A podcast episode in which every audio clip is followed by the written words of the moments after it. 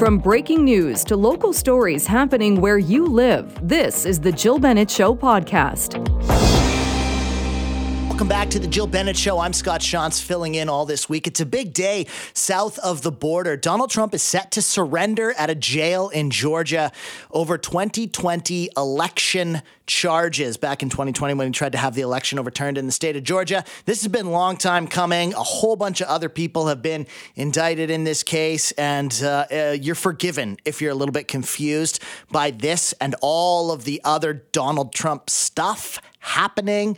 Uh, the Republican debate for Republican nominee for the next election was last night. Donald Trump wasn't there, but like there were so many questions about him and drama about him and stuff. It's a, just such a such a time south of the border, and I know that uh, our politics are different. We are a different country, but this story seems to be big, and there kind of is this attitude that this indictment is different than the other ones. So, here to help us understand more is my guest, uh, Alan Sanders. Uh, he's an attorney and former Time Magazine senior reporter and professor of political science at St. Peter's University in New Jersey. Thanks for being here, Professor Sanders. I appreciate it. Pleasure, Scott. So, is how is this indictment different from the other ones that we've already seen for Donald Trump? Well, uh, it's different because it's being brought by a state prosecutor. Um, now, the uh, allegations are pretty much the same as the federal allegations pertaining to the January 6th events, uh, but uh, this indictment now it comes from the state of Georgia and alleges violations of state laws. So it's a state prosecution, and what makes it different is that the prosecutor has decided to bring it in as a racketeering case as a racketeering case, um, bringing in all the co-defendants that she believes were involved in this uh, illegal enterprise to uh, basically annul uh, the election results of Georgia and unlawfully declare uh, Donald Trump uh, the new president in, um, re- based on the results in Georgia.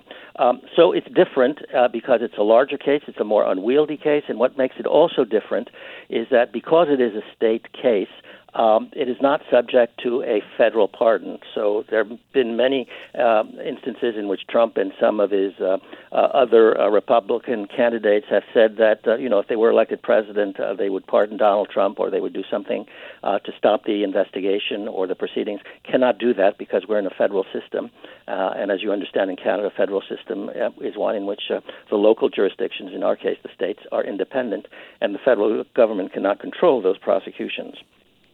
Okay, now you mentioned the word racketeering, which for a layperson like myself, you know, we hear that and we hear this like RICO Act thing eh, in movies and stuff, and it's always associated with like organized crime and and like mob stuff. That's another word we've sort of heard thrown around here. Can you explain that a bit more? Sure. Well, sure. It was originally conceived of as a statute or a criminal statute to go after mobsters, of organized crime, absolutely. But the language is broad enough that if you can show that there has been a criminal enterprise by any group, uh, whether it's a formal or informal group, and you can show that, and then you can show that the members uh, that were involved in this enterprise basically collaborated, conspired, agreed uh, to join in the goals of the uh, criminal enterprise, a legal enterprise, then these people can be charged as part of that criminal enterprise. So it's a way to group defendants instead of um, charging them individually and having to prove the case uh, in a series of trials for each of the individual defendants. It's a way to group together uh, a group of people who uh, have, uh, according to the prosecutors, engaged in a group criminal activity. So it's a it's a kind of a conspiracy statute, um, and it's been used uh, not just against mobsters here in the United States, but again uh, uh, against other criminal enterprises, against businesses, uh, and also informal groups, uh, gang members. Um, and now, uh, for the first time, it's being used to charge people who were involved in the presidency, the president himself, and those around him as being part of a criminal enterprise. So it's rather unprecedented on many levels, and this is yet another level of unprecedented, unprecedented uh, thing about this this whole case. Yeah, it feels uh, significant. Um, what would you say to people who you know? There's so much. Um, tr- Donald Trump, U.S. election type stuff happening, that it can be easy. And I, I, know even I fall prey to this, and I'm extremely interested in it. That it's, you know, he's been indicted once, he's been indicted twice, and in both cases, you know, he's there's no um, it, at least in the present term it doesn't feel like any sort of significant outcome from it um, and we could be forgiven for sort of feeling that is this is this going to be the same? Like he's going to go in he's going to say i'm not guilty get about a picture taken and then back back on to you know sort of poking at the at the bear and tweeting and talking about running for president again. Is this like basically i'm asking is this just more of the same or could this actually see some consequences? And and what's the likelihood of that well, um, it's certainly going to move faster than people anticipated. Uh, the federal prosecutor, uh, prosecution in Washington, the special counsel Jack Smith has asked for a January 2 uh, commencement of trial. Now, probably it'll be pushed back a little bit, but uh, he's asking for an early trial next year. Uh, so that's uh, significant. Then we just had a, devel- a, development today in Georgia in which um, the uh, Georgia prosecutor asked that uh, the trial start in October of this year after one of the defendants used his right for a speedy trial, filed a motion saying, I, I want a speedy trial, and under the Georgia statutes, um, he is entitled to that, and uh, he uh, suggested, uh, uh, uh, you know, an early trial. So the uh, prosecutor, Fani Willis in Georgia, came back and said, "Okay, you want a speedy trial? Well, let's do it in October."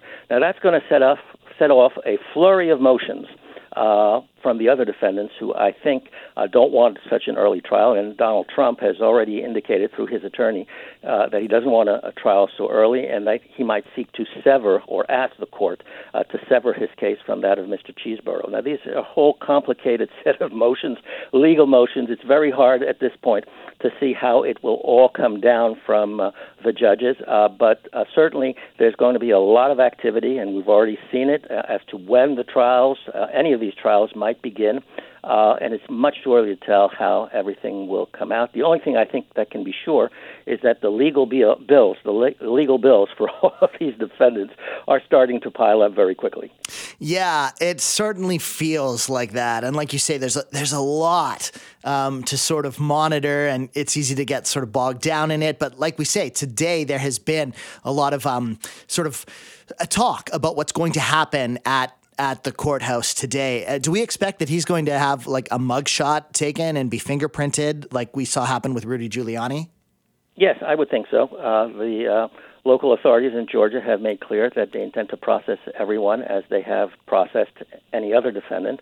And so we've seen that all the other defendants have been fingerprinted and have had a mugshot uh, taken. And so there's no reason to anticipate that it will be different for Donald Trump. So expect a mugshot uh, probably later today. Uh, Trump has planned to surrender himself today, probably this evening. So uh, perhaps later this evening or early tomorrow, we should have a mugshot of Donald Trump if uh, the local authorities live up to their word. Wow. And one of the things that I've heard, and I'd, I'd love to know your take on this, is perhaps the reason that this is such a such a big deal, sort of surrounding Donald Trump, is uh, basically that the the whole system is kind of on trial here, uh, just in the the sense that is no one truly above the law. That you know we have evidence that Donald Trump committed crimes, and that you know uh, to this point of hey, they're going to follow the the standard procedure. Uh, everybody gets mugshot, so he's going to get a mugshot, and the standard procedure is we treat kind of everyone the same and if that's the case, does you know a person who was president and could be president again uh, is that person above the law? Uh, do you feel that that there is that significance here that um, there's much more at stake than just one man's consequences for his actions? Oh, absolutely. The prosecutors have said very clearly in their legal uh, motions and uh, in various statements that they've made to the press that they believe uh, that Donald Trump should be prosecuted like anyone else. No one is above the law. I should also point out that although this is all unprecedented here in the United States, we've never had anything like this in American history, it's not unprecedented in other democracies. Other democracies have prosecuted their former leaders, whether it was a president or a prime minister. That has happened in France, it has happened in Italy, it has happened in Israel, and it has happened in, in a, a few other democracies. If the leader of a country has committed crimes and it can be proven in a court of law, other democracies have said, well, we should do it, and they have done it. And I think here in the United States, uh, you can see that there's the same force at work here. Certainly, the prosecutors are saying, look, uh, it doesn't matter whether you're or you're high or low in the uh, culture or in the system or in the politics of the country. If you've committed a crime, you need to be prosecuted, and of course, it will be a judge of ordinary, uh, I should say, a jury of ordinary citizens that will determine your guilt or innocence. It's certainly an interesting time, and uh, you know we're definitely going to watch it closely. Alan Sanders, thanks so much for the insight and helping us kind of understand what's going on. He, Alan is a former Time Magazine senior reporter and professor of political science at St. Peter's University in New Jersey. Thanks so much again for your time today. My pleasure, Scott. Take care.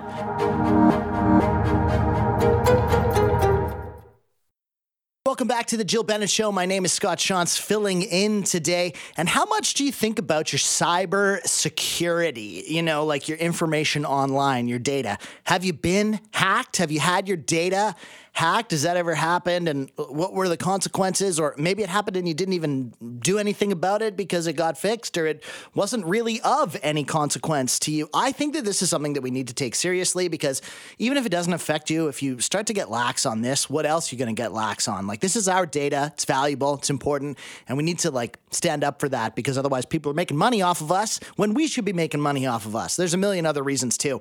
But this, uh, this headline sort of caught me. 77% of Canadian energy companies are lacking cyber security protection. 77%. That is huge. And here now to talk about it is Jeffrey Friedman. He's the vice president of Proofpoint Canada. Thanks so much for being with us, uh, Jeffrey. I appreciate it.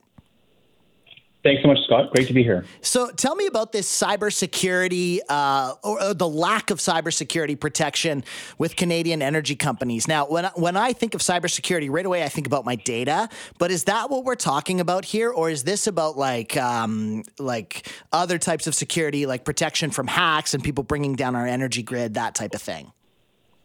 That's a really good question, Scott. So, so specifically, the research we did was around um, how an organization appears uh, to their consumers, their other business organizations. So um, what we did was we did a research study around um, how that organization can be impersonated and how it can appear um, inadvertently to a consumer or to another business, not as themselves. And, and so it's, a, it's an alarming statistic you talked about at the beginning of the, of the call here, that 77% of the Canadian or, uh, publicly traded uh, energy companies are exposing themselves to email fraud. And that's specifically the category uh, inside of cybersecurity we were talking about is this email fraud. Very common. And, uh, you know, it's a, it's a massive amount. $2.7 billion was reported last year in business email compromise scams uh, by the FBI. So you can just get a sense of just how significant this is. Right. So what what like could happen? What is sort of the end result or, or the worry about this type of fraud? Is it us having our information stolen, or is it just that this demonstrates a lack of care on the part of these companies? Yeah, so I, the the real problem here is a organization exposes themselves and their con, their consumers or their end users to being impersonated. So think of this more as uh, rather than a hack per se, where we take down an organization. This they, the threat act, we call them threat actors. I think is a terrible term, but we you know the, the bad guys get in the middle of a conversation and look for exfiltrate dollars. So they may say redirect a payment here or pay this bill, um, and it appears to be from you know perhaps your gas company, but it's not. And so what they've done is they've basically injected a false um, uh, invoice into into the, uh, your email, and you've responded to it. So it's a what we call business email compromise. And so this is you know a real problem for Canadians, Canadian consumers, Canadian businesses, um, as you talked about at the, at the introduction, uh, and it's very significant. And so there's ways to combat that, and organizations need to take proactive steps to do that. So uh, I think that's you know a really a, a key element of this. Yeah, what like 77% in Canada, do you like give us a comparable in say the states or like a European country? Is it like is this kind of the same or are we way way behind on this? So it's interesting. We do this. We do these studies uh, globally. Uh, this is, I, I would, you know, I was alarmed at the percentage as it relates to the energy industry in Canada. Um, this is something that the Canadian Center for Cybersecurity, so think of that as a federal government, has articulated that best practices would be to implement uh, this uh, this protocol. Uh, and to get to this level of cyber um, security.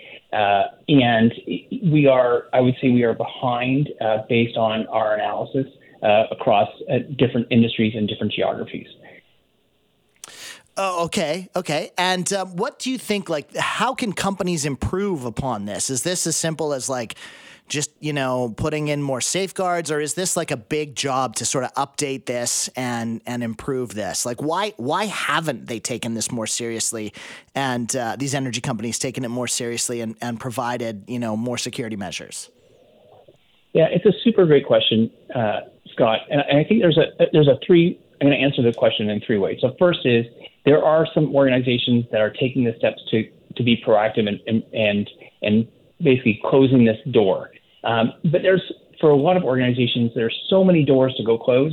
You know, it's a question of prioritizing. We believe, and based on data, um, this is an important door to go close. And so it's about prioritization uh, of an organization. And because in many cases, this isn't impacting them in terms of when you think of ransomware, um, this is impacting people they do business with and their brand in the marketplace. It sometimes doesn't get as high a priority. Hmm. And so we believe, um, and, and, you know, uh, that's the case. You know, you have to you have to think about this both as uh, not only protecting their brand but protecting their consumers. And so that's that's why I think it perhaps doesn't have the priority it needs. Um, uh, you know, lots of lots of organizations I speak to are are moving this up the priority chain as they better understand the impacts to them themselves, their brand, and their consumers. Okay. So, I, sorry, please go ahead. Yeah. No, I was just going to say, and I think Canada, um, we've seen a lot of high profile cyber incidents in the last two years, but specifically in the last year, that are really, I think, waking Canada up to the fact that we've got to get our cyber strength up. Um, and I think that that's a you know a key priority. Yeah. And how does that happen? You know, when I think cybersecurity, I just think like, oh, I need to change my password and have a good antivirus software. This feels a lot more complicated than that. Like when you talk about upping our cybersecurity, like what does that even look like for an entire country? Yeah, it's a really good question. Um, so the, I, mentioned this before, but the Canadian Center for Cybersecurity. So think of this as a department inside the federal government. It's an agency. Um, they have published and they publish warnings so to organizations, hey, you know, this is a threat that we've seen. Um, uh, patch your systems for this threat, et cetera. So they do a lot of that, but they also do a lot of proactive education. Um, for example, this protocol that we did in our study, um, they've also said, look, organizations should implement it. They don't say you must implement it. And I think that's a difference um, where some countries say you must do things to be at a certain level of uh, cybersecurity. We don't. So this is this is a question of how far does an organ how far do we do organizations get pushed to get to a level of cybersecurity posture? Okay, and how much of this like falls on us as as people as the end user. Uh, yeah, are we are we like culpable in this because we just kind of go okay, whatever, and and let it happen, or should we be taking responsibility for our own security when we're online? Yeah. So the unfortunate thing is we all must take responsibility when being online um, because there are organizations that are very uh, crafty at um, exploiting weaknesses, exploiting. You know, we're all busy you know, you get a you probably get 300 emails a day, Scott. sure. Yep. And totally. you don't have time to inspect every single one of them for what could be fraud, what may be malicious, etc. There are some telltale ways of doing it, but you know, we all need to up our cyber our cyber strength, and, and we all need to be part of the equation. But organizations that we do we do business with, we should have the expectation they are taking the minimum, um, what I consider minimum cyber strength to protect you know their organization online, and whether it be your when you go to see your doctor and they're you know handling your health records, whether you're going to see your dentist or whether you're you know providing you know your um, uh, your birthday and your house address, etc. on a website, um, you should have expectations about that they are handling your data in a manner which protects it um, and not being you know making mistakes with it. And I think that's Canadians should ex- have that expectation. We have to be careful, but our data is out there, and so we've got to have expectations on organizations as they hand on the manner in which they handle it.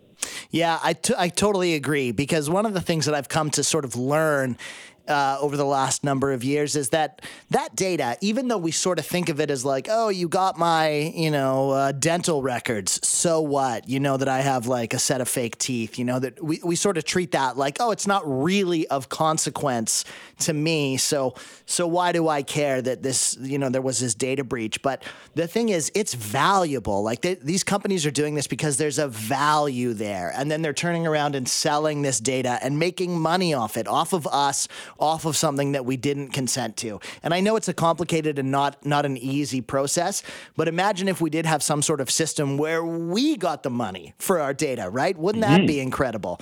So yeah, it's an interesting thing, and um, I agree. It's definitely something that uh, we here in Canada could do a bit better on. Jeffrey Friedman from Proofpoint Canada. Uh, thank you so much for your insight uh, on on the situation here. I really do appreciate it. Well, thank you, Scott. I appreciate your time. We're always here for you.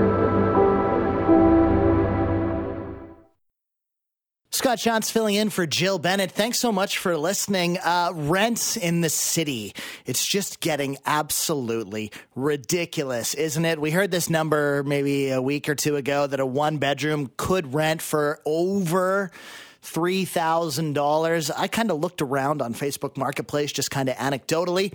Definitely. There's like one bedroom, kind of lofty, cool places, sometimes furnished, sometimes not. Yeah, definitely over 3000 bucks. Like you could spend that. Um, you could probably get cheaper, like in the 2000, 2500 sort of ballpark. That's kind of what it feels like places are going for. But that, that is a lot, a lot. And I think about when I first rented a one bedroom apartment in Vancouver, it, this was probably about maybe like 15 years ago, it was 1200 bucks. 1200 bucks, you know, and I think it was kind of we moved out of that one into one that was 1100 bucks. So that's kind of what it was going for 9 years ago. And uh, that's that's the timeline in the case of this next story. Crystal Cornthwaite is a renter at a building in Kits. She's been there for 9 years. She's in a 500 square foot one bedroom teeny tiny place. Uh, it's like on the ground level, it's dank, it's like old, it's not rent out or anything. And her landlord, his name is Harvey Hammer. He owns this building and apparently he owns another like mansion type place uh, out in Richmond. He's evicting her so that his daughter can move in. You're allowed to do that. You're allowed to evict someone out of a place you own so that you can use it for your family members.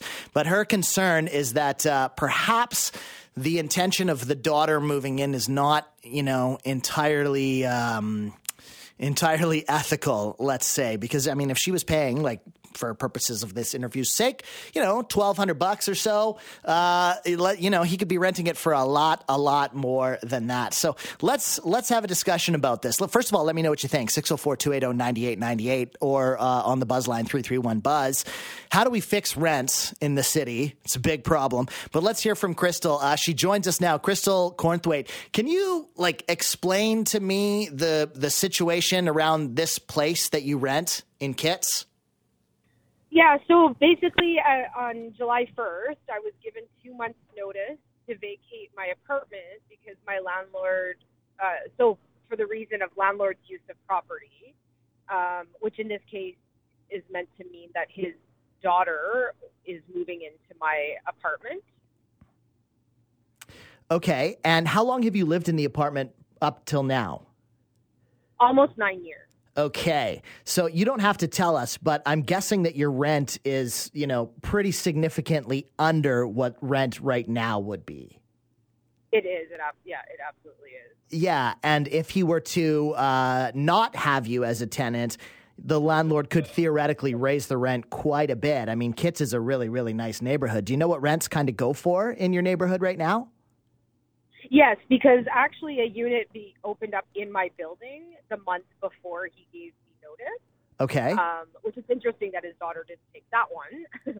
but uh, we called and found out that it was renting for twenty three fifty for a one bedroom. Okay.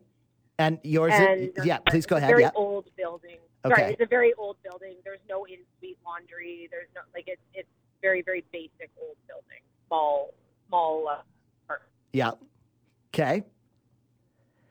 And is is yours a, a one bedroom as well?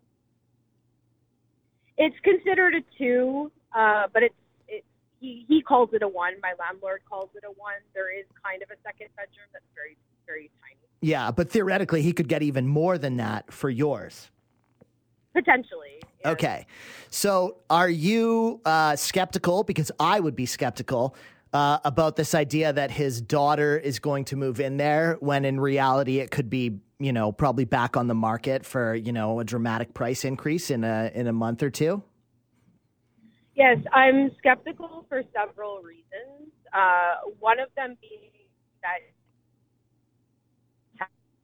a couple years ago, um, he used the same reason, the same exact reason, the same daughter, uh, and that tenant moved out, then he put it on the market about a month, I think the next month after he moved out.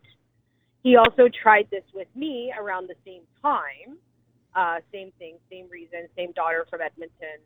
Um, and when the other tenant uh, started to call him on what had happened to him, because he had already moved out, uh, the landlord retracted it for me that time and said, "Oh, my daughter's decided to stay in Mhm. Edmonton." The same daughter who allegedly moved in already moved into the building upstairs in the you know in my neighbor's unit. So that makes me skeptical. Uh, on top of that, you know, my landlord owns and lives in a seven bedroom, seven bathroom house in Steveston. And his daughter, the one he says wants my 500 square foot apartment, has two young children and currently lives in a three car garage home in Edmonton with her husband. Right. So it's like, why are you and your husband going to move into this little teeny tiny spot in an old building that's not renovated? It just, it definitely seems suspect. And we also know that this is something that landlords around the city and around the province have been doing. It, it definitely wouldn't be the first time that something like this, like this has happened. So, like, have you tried to to fight this? Are you going to try to fight this? Has any, like, you mentioned other other units in your building. This has happened. Has anyone tried to to fight it, and how far it's gone? Can you speak to that at all? Yeah, so to my knowledge, uh, it's not really been fought in my building, and and I feel it may have happened to other people in my building, which was one of the reasons I went public with this. I think he's he's doing it quite a bit, is my suspicion. I don't I don't know that for sure, but I do suspect it. I have submitted a, a dispute, so you're able to dispute these types of notices, and then I have a hearing in October. Um, I've submitted my evidence, which includes you know some of the things that I've already mentioned during this interview. And uh, if I lose the hearing, I have 48 hours to vacate my home of nine years. Wow. Do you know what happens if you win the hearing? You get you just get to stay, right? There's no there's no I just get to compensation. Okay, now no, do and, you know and there's no repercussions for him. Right. So now what happens if you decide to move out and then his daughter doesn't move in? Like let's say you decide to move out and then you see the property on Facebook Marketplace, you know, a month from now. Do you know what happens then? He would owe me 12 months worth of rent. Well, that's pretty significant. You'd think, but uh, you know, one thing after talking to a lot of people about this, it's believed that it's just not enough of a deterrent for landlords, which is why a lot of them are doing this right now. Uh, 12 months worth of rent, especially with the rent I'm paying, being a nine-year-old tenant, to him, to someone you know who owns Right. two, at least two very large, significant properties. Uh, I don't know that it's a big deal to him, and for me as well, because I'll have lost my home. I don't have anywhere else to go. I don't even have fa- I don't have family in the city, um, so it will be a huge life changing impact on me. That 12 months worth of rent just wouldn't really help to rectify in any way. You know, Crystal, that's a really great point, and I'm glad you say it that way because I think like for lots of people you hear that 12 months rent and you think, "Oh, jackpot." But like let's just sort of break that down. Let's say let's just even for ease sake, let's say you're paying $1,000 a month right now and he's going to double it to $2,000 a month. So say he had to pay you out that 12 grand he would make that back in a year and then after that all of it is is more profit than you just staying there. So to your point right it's still not enough of a deterrent for somebody to do something like that. So what would you like to see uh, the city or the province do to protect tenants like yourself because I think like we hear stories like this all the time and that's why I'm so glad to have the opportunity to talk to you. What should we be doing for tenants in these situations to support people like yours like yourself? Yeah, so you know, basically what I've learned through all of this is they recently, I believe in 2021, made it more difficult to do rent evictions. Um, so we saw a big drop in rent evictions, mainly because they you know, the city or the province implemented um, new laws or rules that landlords had to really prove the renovation and submit, you know, documents or papers really showing uh, the fact that the place needs to be renovated and what needs to be done. You know, just having to really prove their case before just being able to, you know, kick their tenants out. So what happened when that went into place?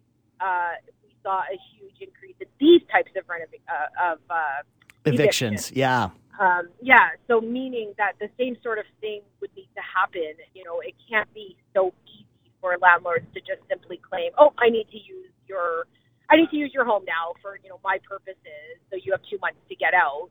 You know, so some sort of like checks and balances, mm-hmm. so that they have to, you know, really, you know, maybe the relative that's moving in, um, you know, has like fills out a formal application and states the reason they're moving there, um, things like that. The other part of it is the they the relative only needs to move in for six months for this to be a valid eviction. Right. So meaning I can lose my home of nine years. So his daughter could theoretically stay in my apartment for six months while she house hunts you know, in Vancouver. Yeah. Or, and know, then, whatever. quote unquote, they change their mind and decide to do something else, and and uh, the place goes on the market at at market rate, which yeah is really a shame.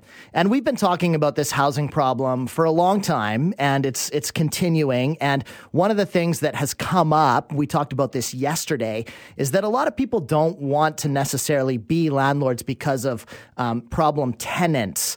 Um, but this is the other side of that equation where, you know, you say you've lived there nine years. You mentioned how you've got all this evidence collected. You know, we're speaking now. You, uh, you don't strike me as someone who is going to be a difficult or bad tenant.